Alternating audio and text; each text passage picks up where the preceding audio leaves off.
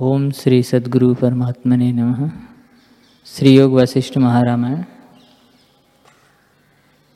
यह संपूर्ण जगत संकल्प मात्र है। जैसा संकल्प दृढ़ होता है, वैसा ही रूप भाषित होता है। परलोक जाना भी अपनी वासना के अनुसार भाषित होता है। पुत्र बांधव भी उसकी पुण्य पाप वासना में स्थित है। वे जो कुछ इसके लिए करते हैं, उनसे यह सुख दुख नरक स्वर्ग भोगता है। पर वास्तव में कोई बांधव और पुत्र नहीं।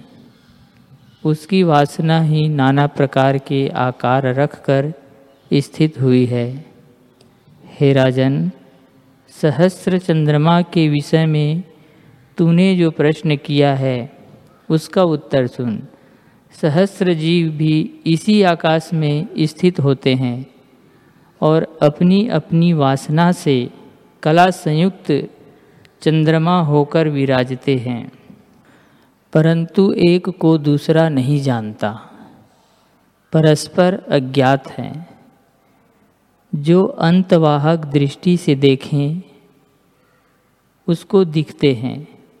हे राजन जो कोई ऐसी भावना करे कि मैं उनके मंडल को प्राप्त हूँ तो तत्काल ही पहुँच जाता है।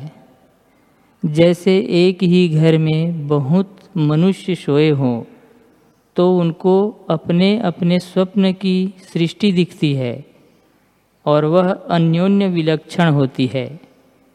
एक की सृष्टि को दूसरा नहीं जानता, वैसे ही एक आकाश में सहस्र चंद्रमा बनते हैं। जैसे इंद्र ब्राह्मण के दस पुत्र, दस ब्रह्मा हो बैठे थे।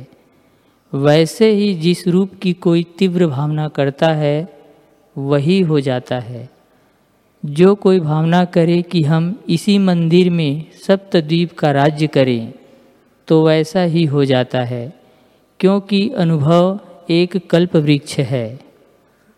उसमें जैसी तीव्र भावना होती है वैसी ही होकर दिखती है।